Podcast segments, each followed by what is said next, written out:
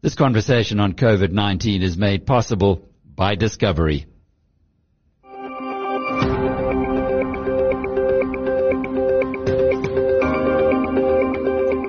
Hello, I'm Alec Hogg, and welcome to episode 42 of Inside COVID-19.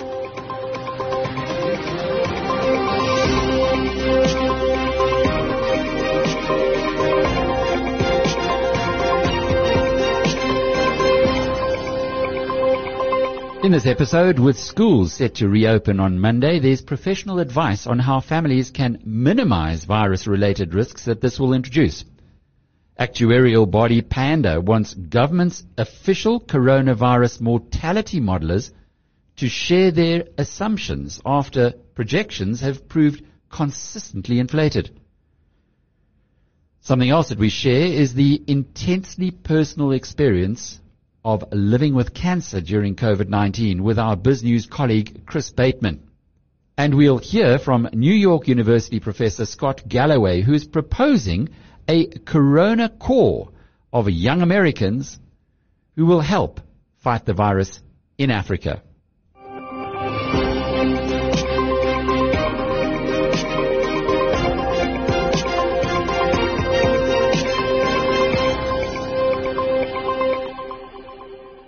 First, in today's COVID-19 headlines, although globally confirmed coronavirus infections are still rising, deaths from the virus appear to be on a distinctive declining curve. Monday's worldwide total of just over 3,000 mortalities is down almost two-thirds on the daily record of 8,400 deaths that was recorded in mid-April. The hottest spots have also shifted away from Europe and increasingly the United States, with Brazilian deaths of 732 on Monday, fractionally higher than those recorded in the world's worst hit nation, the US. It now looks pretty clear that America is past the worst with its daily mortality trend in decline since April the 21st when it peaked at 2,600. That's more than three times the current level. The UK, which has the second highest mortalities after the US, is also well past its worst, with Monday's 111 deaths below a tenth of the daily peak. That was also recorded in mid-April. On the other side, apart from Brazil, countries now experiencing a rising mortality trend are India, Russia, and Peru.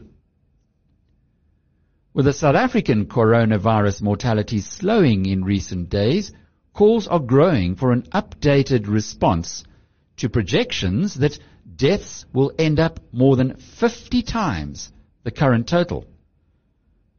On Monday, South Africa's daily death toll was 22.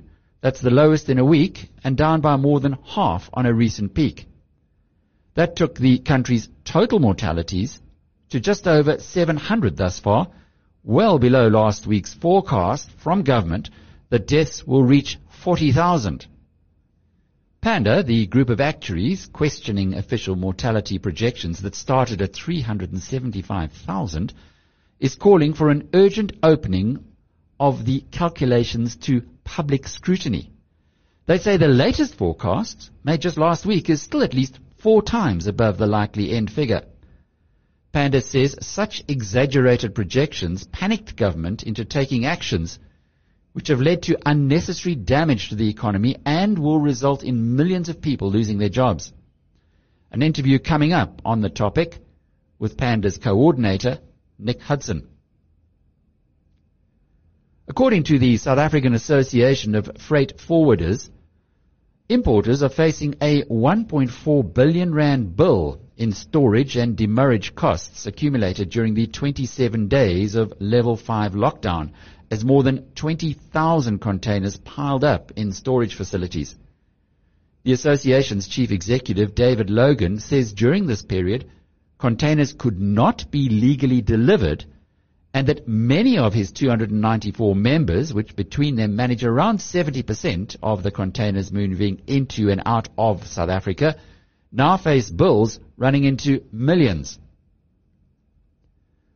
Discovery hosts a Sending Our Children Safely Back to School webinar at noon Wednesday as a public service ahead of next week's reopening of classrooms. Attendance is free with pre-registration at discovery.co.za. More on the topic coming up in the next few minutes with widely published University of KZN Professor Refiloe Masekela, one of South Africa's leading pediatric pulmonologists.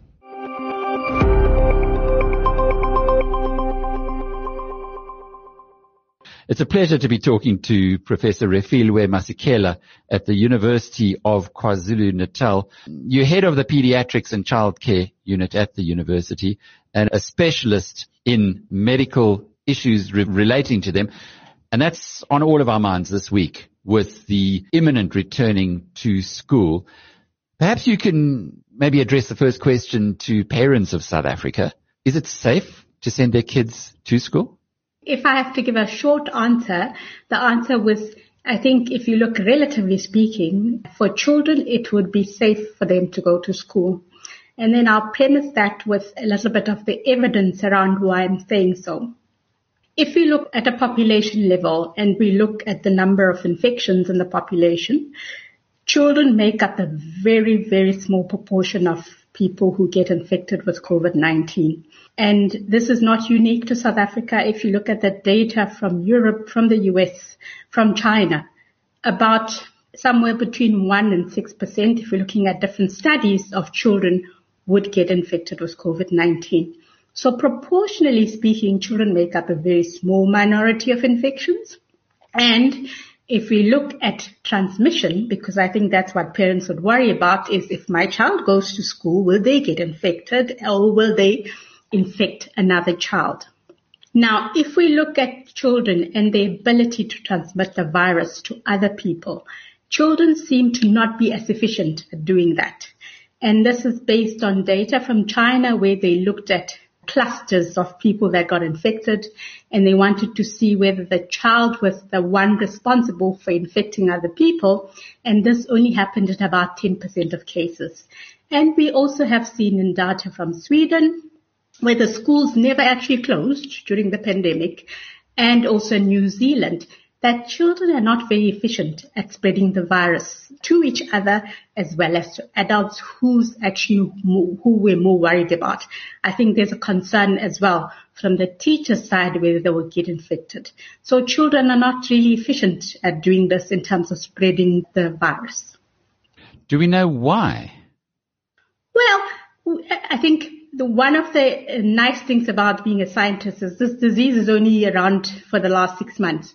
So we have had some, we know there's some data that shows us that children lack, they have a very low level of a specific receptor that is required in order for the virus to enter into their body, into the body. So they have a very low level of that receptor and children's immune systems are very robust because they have lots of infections around. We know that this is a season of viruses, influenza, rhinoviruses. We have also other circulating coronaviruses. So their immune system seems to be more robust. And maybe because there's competition for entry into the immune system, it seems that children are slightly more efficient at fighting off the virus and actually not actually acquiring it. And there's also some data showing that a lot of children, even if they do get infected, they have a very asymptomatic course. So their immune system seems to be very efficient at fighting off the virus. Being South Africans, we always have a look at where we might be exposed that other countries aren't. And with HIV infected children, yes. would they also have these defense mechanisms? Well, I think the critical issue around the HIV infected population is if a child is infected and they're on treatment, and their immune system has reconstituted and their viral load is suppressed, they should be at relatively low, low risk of getting infected. Unfortunately, we don't have a lot of data around the specific population group, but we know that from other, there's now a study looking at in New York where they looked at children who have cancer, for example, who have low immune systems because of suppression from cancer therapy. And they found that these children did not seem to be at significantly increased risk and they just had the general overall population risk of getting infected with the virus. So of course we don't have any hard data in this population, but we think that if the immune system has reconstituted, the person has a good suppressed uh, viral load and their immune system is normal, they, it should be relatively safe for those children to go to school. As you said earlier, as a scientist, uh, this is an interesting opportunity because it is brand new and we're all learning as we go along. What are the big things that we've learned from international experiences that are now shaping the approach that South Africa is taking towards the coronavirus?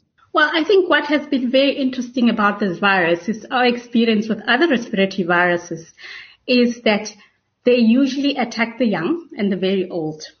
So what's been different about this virus is it's done something very unusual. It's protected children, which other viruses don't seem to do. We're learning as we're going along and as the data is coming along, it's quite interesting to see that for once children seem to be a protected population, whereas in other viruses, it's usually the contrary. And I think in terms of the south, the global south, unfortunately the virus is hitting us at a very different time to the north where we also have our influenza season and there will be lots of other viruses circulating in our population. We have very little data around tuberculosis, for example, HIV, all the other things that are more common in the South African context. And we will have to look closely at the data to see if there's any signals, if there's any high risk in these specific population groups. So far though, it seems to be so good. One of the theories, and I'd love to get your view on this, is that in developing countries like ours, we're more, much more exposed in our younger ages to all kinds of germs, whereas in developed countries, they, they're almost uh, sanitized in a way. Well, I think that's a very uh, interesting assumption. And I think there's been also people looking at the role of BCG. That is the vaccine that we all get from birth when we are pro- uh, to protect us from getting severe tuberculosis. And there's been some postulates whether this may not be protecting people in the global south because a lot of us do get vaccinated. But I think it's an interesting postulation. It's not really been proven, but I think it's one of those things that we'd have to tease out and see if this is truly what is protecting people, relatively speaking, from those in the global north. Um, and of course, you're right. We have many more circulating uh, infections, higher burden of infectious diseases compared to the north. So it is an opportunity to see whether what the impact would be in, for example, Africa.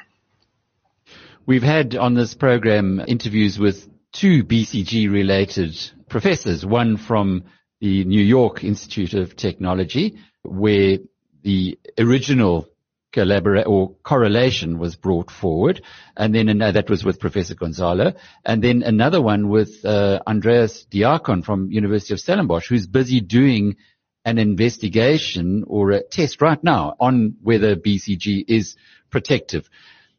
Of course, we have to wait for the data to come through, and science does take its time. But your thoughts on this? Is there enough to take BCG seriously as a, as a potential shield? Well, I think being a pulmonologist, my message would be very clear to everybody. Everybody in South Africa should get BCG vaccination at birth. So we all should be getting it and it is part of our immunization schedule. But I think it's a very interesting postulate and it will be very interesting to get the data to see if it's really borne out. I think at the moment, as you see, it's all suppositions. It's all things that people think may be uh, explaining a lot. So we'll have to see, and uh, time will tell whether this is truly the case or if it's if it's not. So we'll have to wait and see what is the outcome. Initially, there were projections that South Africa would lose 375,000 people to coronavirus. Then it's been brought down to 40,000. And now the actuaries at Panda say it'll probably be only 10,000 or even less. Why did we get it so wrong, do you think, in the initial? And it wasn't just us. It was the Imperial College in London who had 550,000 Brits who were supposed to die and 2.2 million Americans and so on. Why do you think that, that our assumptions were so off beam to begin with? Well, I think the one thing about modeling is it's, it's usually data based. So unless you've got data, you can only make suppositions, correct? And a lot of the modeling data was all based on unmitigated viral if we just let the virus run its course in the population, which has not happened. The whole world went into lockdown at some stage to try to mitigate against the virus. So a lot of the modeling data was, if you look at that imperial paper, was based on whether we did nothing. We just lived our daily lives. Nothing changed. We still went to clubs and school and uh, bars and nothing was changed. So of course, if you put in mitigation strategies like a hard lockdown and you keep people away from each other, that will have impact. And of course, you will have seen that the South African data, we have managed to slow down the, the infections in the population because we've been in a lockdown situation. And it's only once you get data that you can maybe more reliably predict what the numbers will be. But of course, it's a numbers game and it, you know, you have to rely on the data in, data out. And of course, the models, you know, speak for themselves. It was the same in the US, the same here. You have to look at what data you're getting so that you can better predict what the outcome would be in terms of mortalities, etc. So one has to be nimble and, and adjust as the uh, data comes in. The wearing of masks, we know it's a disease that is passed on through droplets that surely also has to have had a huge impact on what would otherwise have happened. Exactly. I think the package of the mitigation strategies is social distancing, wearing of masks, using strategies to hand wash, surface cleaning, all those strategies, because none of them would work on their own. Then every incremental thing you introduce, it would reduce the infection rate. So masks are a critical component as part of the package of social distancing and all the other measures.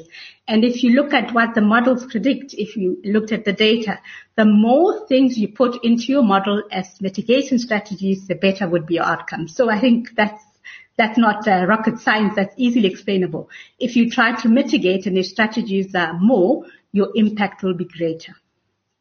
And as far as parents are concerned, once their children do go back to school on Monday, is there anything they can do to mitigate their exposure to this uh, COVID-19?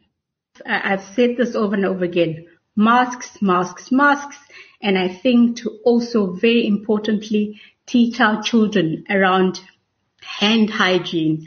And I think what is more important is when they go back to school. For example, after they've had breaks and also the school itself for them to clean surfaces regularly. For example, when there's been interaction with doors, toys every day, these uh, surfaces should be cleaned properly. But I think parents should tell their children about good hand hygiene practices, cough etiquette, that people shouldn't just be coughing without protecting other people, and of course masks. And most importantly, if your child is not is not well, is feeling unwell, please keep them at home because then you don't want them to spread viruses to other children at school.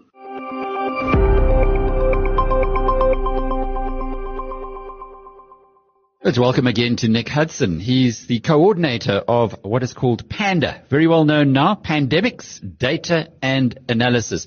Catchy name, Nick, uh, but an even more catchy issue is the open letter that you've written to Professor Juliet Pulliam from SACEMA. What exactly is SACEMA? They're one of the many groups that are advising our government and building models that uh, the government uses to estimate the future disease burden of COVID-19 in the country, to try and work out how many hospital beds and ventilators and so on are needed.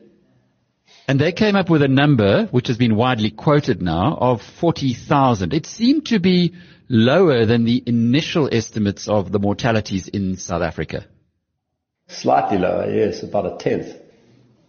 Seriously? Were some people believing that we'd have 400,000 deaths in South Africa?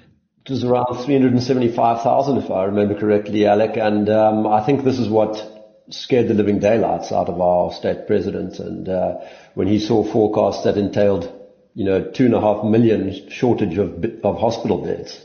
I think that's what caused us to enter into the, the state of disaster and eventually the lockdown.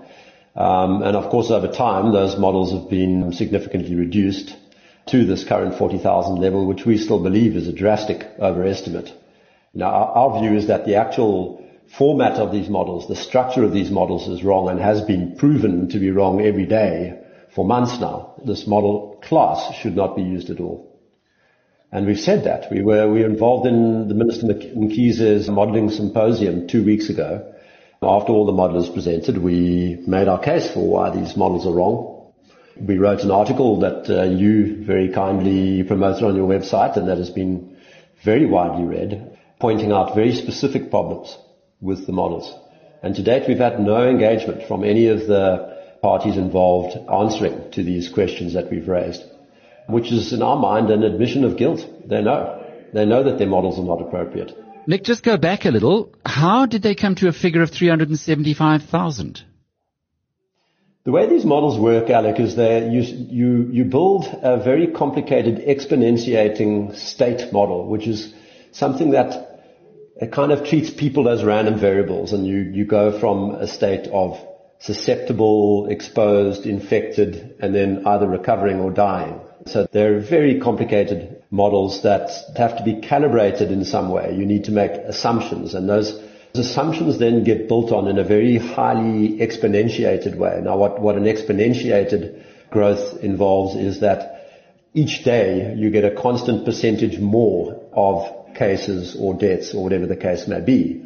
And that results in, it's like compound growth in money, you know, compounding of interest. That results in very rapid escalation of the number of cases and deaths and so on. Now, that simply has not been observed anywhere in the world. You know, normally the exponentiating phase, if there really is one at all, is very short and then the growth rate of cases starts dropping off. And that's, uh, this is not something that's just been observed recently. This, this was observed as early as February. In, in no country in the world have we had this kind of continuous exponentiation. That's the first problem. The second problem, they make an assumption about the number of people who are susceptible to dangerous infection. And the typical assumption being made, as far as we can tell, is that 100% of people are susceptible.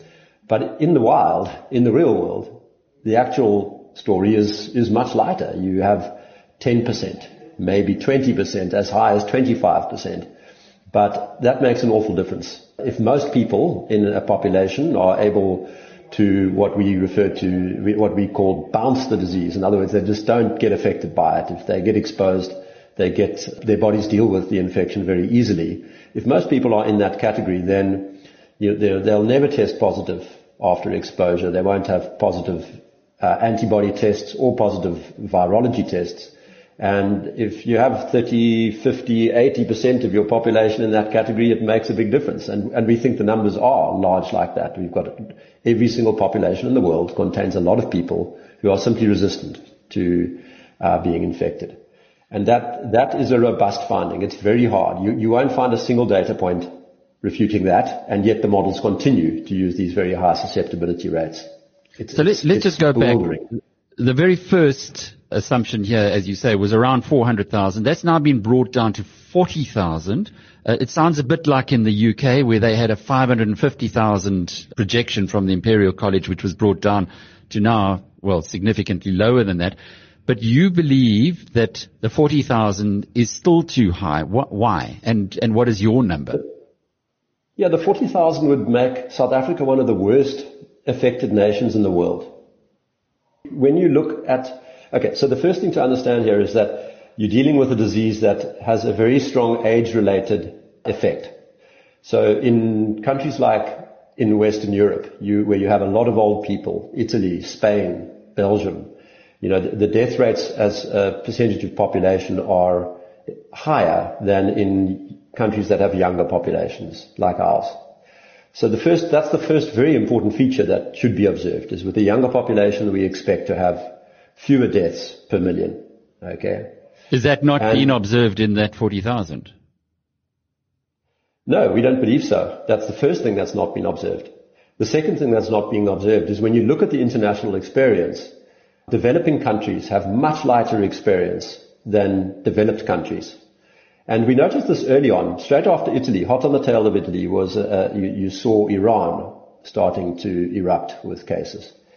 And very quickly, within a few days, it became clear that the, the situation there wasn't going to escalate to nearly the levels that Italy attained. And I, if I'm not mistaken, it, it, it ended up capping out at about one-eighth the level of deaths per, per, per unit of population. We started noticing that and then paying attention as all the, the, the epidemics broke out around the developing world. And what's observed time and time and time again is that uh, in developing countries there's, there's simply much lighter experience. The way we model this is if we went along on the basis of just the, the age structure of South Africa relative to the worst affected countries in the world. So if we took Belgium as our starting point, and then we factored in the age adjustment for South Africa, we come up with roughly 18,000 deaths as our expectation. So already, just using that adjustment, half the level that these the, these other modelers have mysteriously all arrived at. Okay, and then we take something off that to reflect the fact that we're similar to Mexico or Russia or the Eastern European countries that we have a developing nation on our hands. And that brings us down to the range of saying, well, not more than 10,000 and possibly a good deal less. It's very simple logic. We're not getting involved in um, solving complex systems of differential equations or pontificating about the number of uh, hospital beds that are going to be needed on Sunday the 23rd or the color of the grasshopper's nose next door. You know, it's just, we're taking a very simple, pragmatic view, comparing it to other countries and saying, is there any reason to believe that South Africa will behave any differently? We do run a few tests to test whether there is anything unique about South Africa's experience. People were worried about HIV, people were worried about TB, those were not silly things to be worried about, but there's simple tests you can perform just to see if our epidemic is evolving in a way that's out of the parameters that would be observed from the experience in New York or Belgium. And we just simply do not see them. We see an epidemic that in terms of the, the age of people who are affected and the comorbidities of the people that are affected, it behaves very similarly to what has been observed, observed elsewhere anybody who's ever looked at the investment commu- um, uh, scenario will know that it depends on the assumptions that you're putting into your model to what comes out at the end. And clearly what you are attacking here are the assumptions and you've made your case uh, quite strongly uh, for your assumptions. But if you have a look at where we are at the moment, we've had five days roughly of a similar level of new infections in South Africa. Is this telling us something yet? It's a huge mistake to focus on cases. Most of the infections out there in the wild are never going to be detected. So what you're measuring is not new infections as you just described it, but new detections. And you could go and measure anywhere in the country right now. You will pick up a certain percentage, don't know what it is, but a certain percentage of people who are infected. There could well be hundreds of thousands, maybe more than a million cases out there and most of them will just be getting on with their lives. They don't even know that they are infected with the virus. They, they might develop antibodies, they might not. You know, it's such a mild infection. For almost all the people, this will be the case. And so this business of trying to chase after the one infection who arrives at the hospital complaining of a, a cough and runny nose and a headache or whatever, chasing the contacts of that person and trying to catch and prevent the transmission is, is really ludicrous. There's no scientific basis for doing any of that. It was wishful thinking in the beginning and once the population exposure has set into reasonable levels, which it clearly has at this point in South Africa, it becomes just farcical. It beggars belief that we even pursue such a, such a lark. So we should be looking at the mortalities, presumably, that's the thing to look at, and you, you need to look at that and follow that very carefully. I mean, so far this disease is behaving just like it has in, in other countries. The sub-exponentiating growth in the number of deaths. Our belief is that there's no reason to expect uh, things to evolve differently in South Africa from any other country. And, and you look at that, how have they evolved? Well, you get to the peak deaths situation quite quickly, within a couple of months at, at the most. So we're look at the, looking at this and saying, sometime this month we'll hit our peak deaths. And that's another way in which our very simple, um, logical kind of way of looking at this in light of international experience differs from the, the models. These guys have got these highly evolved exponentiating models that predict peaks in September, November, far away. And there isn't a single country in the world that's exhibited that kind of pattern. Again, it's this uh, breathtaking failure to, to take a look once you've done all your assuming and your complicated Excel spreadsheets and Python coding and all this kind of stuff. And they've built this elaborate mousetrap. You know, don't you take a step back and compare the results to the rest of the world. I mean, a, a very simple thing we've been asking people to do is okay, well, forget about South Africa. Let's go and look at a country that's already been through its peak. Let's go and look at Italy. Recalibrate your model for Italy or for Spain, okay? And check whether it produces a result that bears some faint resemblance to what actually happened in that country, you know? So take your infection fatality rates, take your susceptibility percentages, take the population structure of Italy and see whether your model works. And the answer is that they haven't done this. They can't have. If they had done that, they'd be modifying their models. And In fact, I think they wouldn't, even, they wouldn't even be using their models because those models, I think, are structurally unable to work for this disease.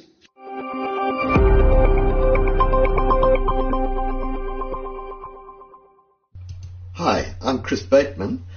Uh, I'm 63 years old, uh, a journalist by profession, the father of two pre-teenage daughters. I'm a very keen fly fisherman and a relatively recently diagnosed cancer survivor.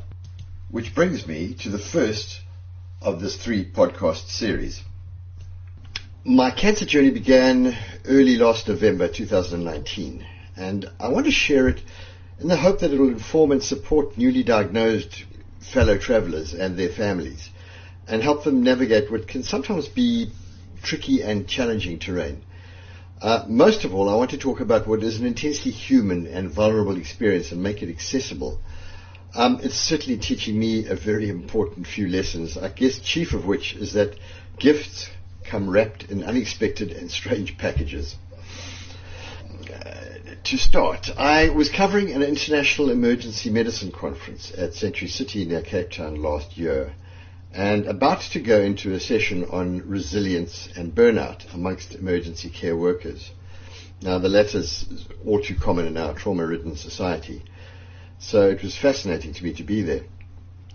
My phone rings just before I go in, and it's an SMS from my sister's golfing buddy, who also happens to be a semi-retired gastroenterologist at Tygerberg Hospital in Cape Town's northern suburbs where we live. So my heart sinks. It's kind of like, oh yeah, okay. Um, and I'll see the following words. Uh, call me urgently, Estelle. So to explain, let me back up a bit. Uh, a month earlier, I was at a family braai with my sister and brother-in-law, and I suffered quite a bad attack of reflux upon swallowing a juicy piece of steak. I wasn't too worried because it had been happening occasionally, several months apart, for about two years. Each time I'd get a constricted, painful feeling around my sternum, and I'd begin hiccuping quite severely, and then I was unable to eat or eat further for quite a bit. And the episode would create thick saliva, the kind you get when you're about to throw up. I wasn't the least bit nauseous. Um, it would pass, and I'd forget about it. I had my anti-reflux pills, kind of thinking was, okay, until next time. However, my sister, who's a bit of an intuitive sangoma, told me she had a gastroenterologist golfing friend. She said to me, enough of this nonsense, Chris. I'm going to call her so I can make you an, so you can make an appointment. So I capitulated. I knew it was overdue. You know, sometimes things just get to a head. The following week, the gastroenterologist, Estelle, drove around to my doorstep. She happens to live around the corner in Durbanville and picked me up and helped book me into Tygerberg Hospital. Filled, helped me fill in the medical aid forms, everything. Once in her department, she put me under anesthetic and performed a gastroscopy and a biopsy. Later, when I came to, she sketched for me the various um, outcome scenarios very thoroughly, including possible cancer diagnosis. Anyway, then she drove me home. To say I felt special would be a bit of an understatement. Okay, so let's fast forward again to the emergency medicine conference and her SMS to me. I called her back and sure enough she apologetically told me that the biopsy tested positive for esophageal cancer, which had developed in what I knew was previously a 2 millimeter hiatus hernia just at the bottom of the esophagus. She referred me to a bariatric surgeon at Blaauwberg Netcare Hospital, whom she assured me was, if not the best, certainly among the best. I felt sort of numb, but strangely calm. The first thought that came into my head was, how do I break this to my family and my elderly parents? And then I went into the session, and to my own surprise, I engaged fully and was able to concentrate on the conference session on resilience and burnout. Now, look at those titles burnout and resilience. I mean, it couldn't have been more pertinent to my life context, which had just minutes ago fundamentally changed. You could call it graceful timing.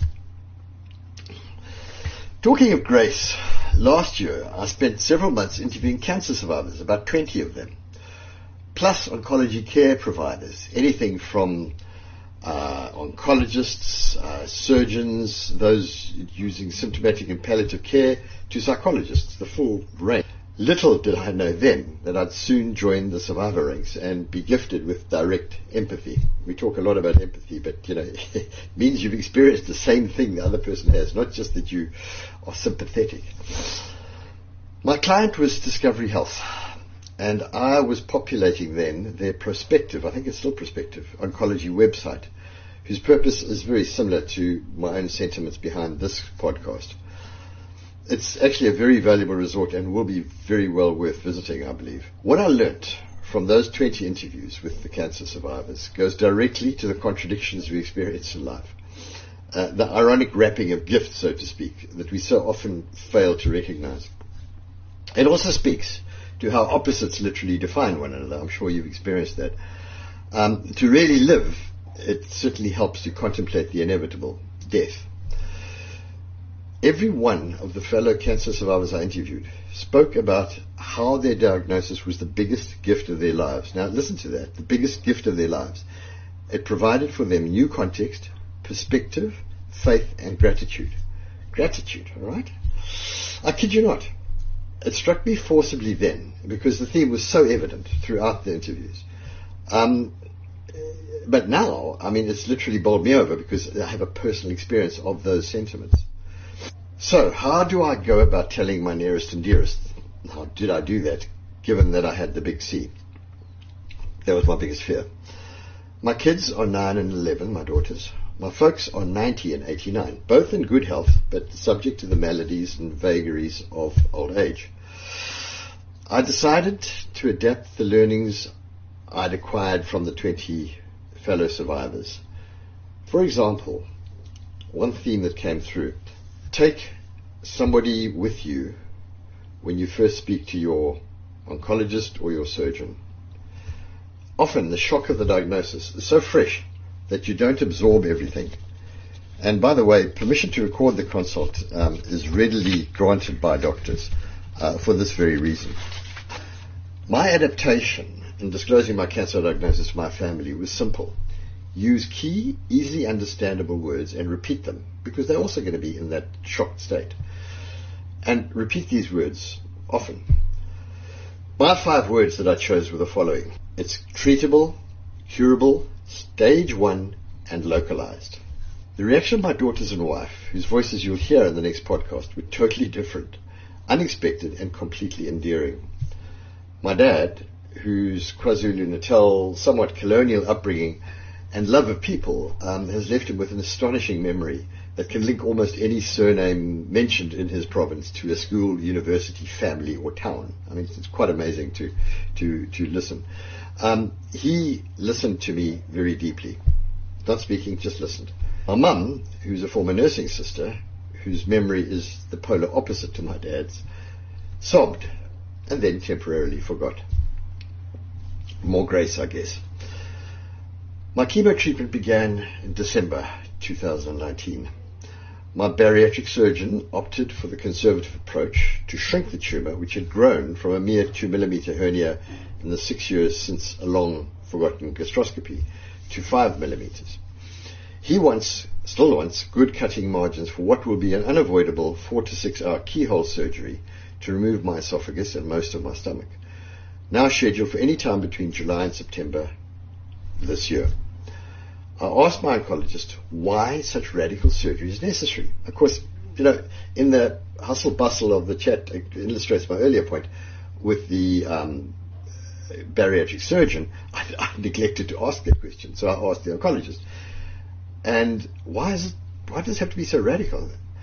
And I, yeah, I wanted to avoid after the op having to use a great cop out, a good one liner, dark humor, um, conversation stopper. Somebody suggests something you don't want to do, you simply have to say very truthfully, I'm sorry, I don't have the stomach for this. Anyway, she paused and he fixed me with a steely glare before replying, Chris, that would be palliative. We are going for a cure. No argument there. Doctors titrate as in drip feed you information I've discovered. It's not intentional or confined to any single physician. My experience is this. My generous hearted gastroenterologist told me that they'd cut some of the stomach out and pull it up to create a new esophagus. Accurate. My oncologist said I'd lose a lot of my stomach. My bariatric surgeon, however, said I'd lose most of it. But that with vitamin B injections, a totally new diet, and many more small meals, I'd lead a virtually normal life, one that would include fly fishing. I uh, still have a bucket list that includes a week on one of the world's best trout streams in the sweeping valleys of Barkly East. But the road will have many more twists and turns, I'm sure, like unexpected pulmonary emboli, that's blood clots on the lung, that my first post-chemo CT scan revealed in mid-February. It was unexpected by myself, but I later discovered common in oncology literature. I spent a week in hospital on blood thinning injections and oral warfarin. Warfarin, as you probably know, is better known as rat poison, but it's a highly effective medicine for blood thickened human health conditions. I'll spare you the obvious jokes involving mice and men. My esophageal tumor has neither visibly shrunk or grown, but there is a bit of inflammation, which apparently is could have expected. But only time will tell, though my surgeon believes the inflammation may be masking some shrinkage. In fact, he's fairly confident it is. Uh, by the way, in case you didn't exactly know like myself, the esophagus is the tube linking the throat to the stomach. So, okay, let's put this podcast to bed for now. My regular visits to the path lab to have blood drawn have increased. Uh, that's because it enables the, the path um, doctors to adjust my daily warfarin home dosage, in addition to the full blood count, which reveals the state of my immune system prior to each week's chemo session. They don't want to overload the kidney um, and, and drop my immune system too low. I mean, you know, I think of the coronavirus that's going around right now. So to be honest, I'm not looking forward to a repeat of three months of the fatigue that accompanied my previous nine chemo sessions. It's, it's not a sort of normal tiredness. It's a, it's a tiredness I'd never experienced before. And it, it does knock you, and it certainly makes the workload a little bit more onerous, or, you know, you have to titrate it backwards. Um, but then again, you know, if I look at the wider context of my fellow survivors, I got off lightly. Um, the people I speak to in the chemo room weekly now um, certainly illustrate that point. It gives me time to generate better income, which I'm going to need when um, I'm out of action for the op and recuperation at maybe three three months or so. Here's an irony for you. Last year, um, while interviewing 10 of Discovery's top healthcare brokers, I was I listened to many of their stories about how um, this is now in, in relation to dread disease and income protection cover how uh, glowing accounts of clients being awarded millions with cancer diagnoses within months or a few years of taking out policy. True stories, but you know, the subs were just out of my own budget reach. I decided it was just a bit too expensive on my budget. So I'm not going to get into that regret territory. It's a wormhole I'm not going to dive into. Um, it is as it is. So we'll need this extra op waiting time to generate that income. Um, and uh, I mean, there's always, that's the upside. And there always is one. In my next podcast, you hear more from our family about how all this has impacted them. The amazingly upbeat and crazy chemo nurses at Blaauwberg Netcare Hospital, who've impressed the heck out of me, and some more tips on overall self-care. The nursing professionals I've come across so far, the nursing professionalism, is echoed at private hospitals countrywide. Not to mention, this is important, most hard-pressed public sector tertiary hospitals. I look forward to having you on board again. Until then, this is Chris Bateman signing off. Cheers for now.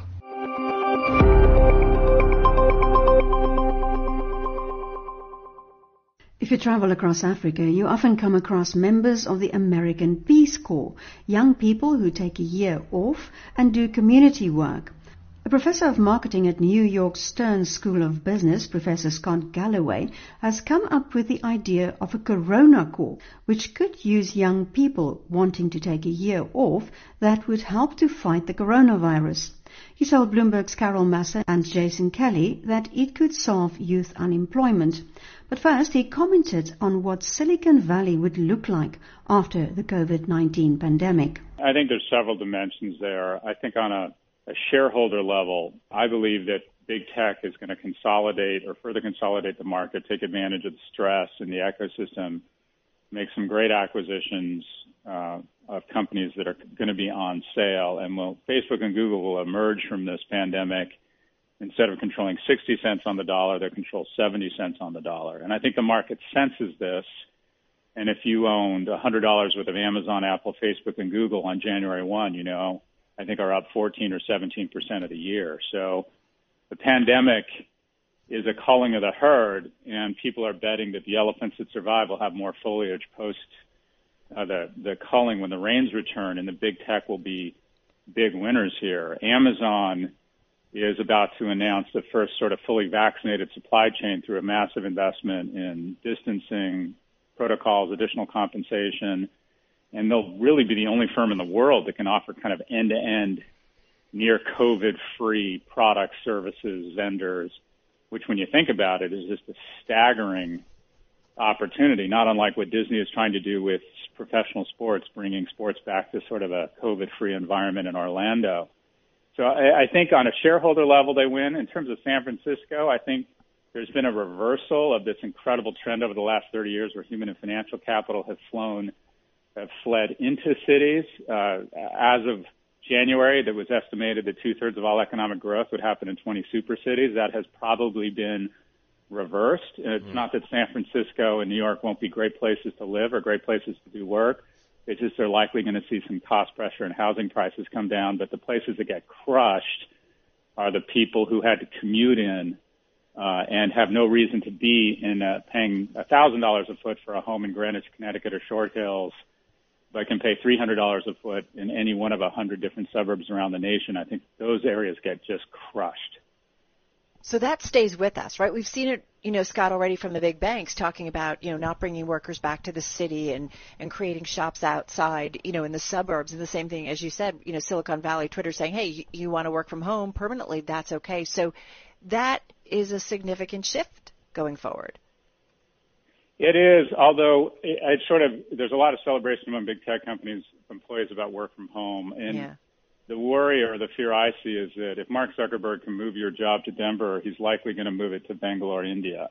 Right. And that is the ability to put on a suit, put on, you know, uh, to look good, get ready, manage the interpersonal relationships, navigate them, motivate a team in person, FaceTime politics, whatever you want to call it at headquarters is a skill.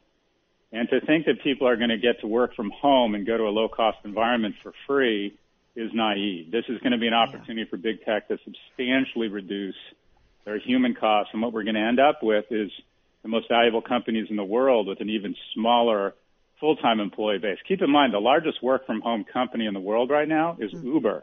Mm-hmm. Is that a good thing? Seven million of their driver partners technically work from home. Yeah. And as a result, Uber has been able to to skirt minimum wage and, and health insurance regulations. So I think work from home is a double-edged sword. I do want to ask about your piece in the Washington Post where you talked about creating a U.S. Corona Corps, you know, akin to the Peace Corps and some other missions missions that are out there.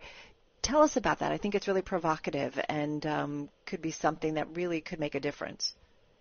Well, I think there's a huge opportunity here, Carol. If you think about the, our economy is dependent upon pretty much, or our society to a certain extent, uh, is dependent upon the apex of the relapse in the fall, or hopefully the lack thereof. And the flattening the curve, if you will, is simply a function of testing, tracing, and then isolation. And I would argue the weak link is tracing, where we only have 2,500 tracers in the United States, mostly focused on foodborne illnesses and STDs. And it's estimated we need between 200,000 and 400,000 we also have about a third of the 4 million kids who are supposed to show up for freshman fall classes saying they're thinking about a gap year. So I wonder if there's an opportunity similar to the Peace Corps, similar to Mission, the Latter day Saints, where we arm this kind of army of super soldiers who are largely, I don't want to say immune, but more resilient to COVID 19, train them in handheld technologies, and create an army of tracers similar to what South Korea did to suppress the curve and not only would we ideally suppress the curve, but maybe award them tuition remission, give them more opportunities for college.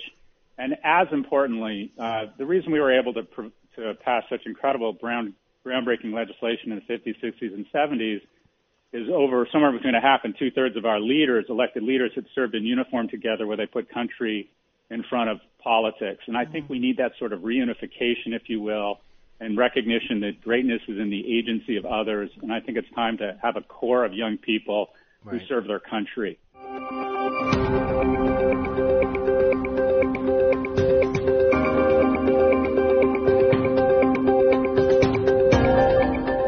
This has been episode 42 of Inside COVID 19. I'm Alec Hogg. Until tomorrow, cheerio.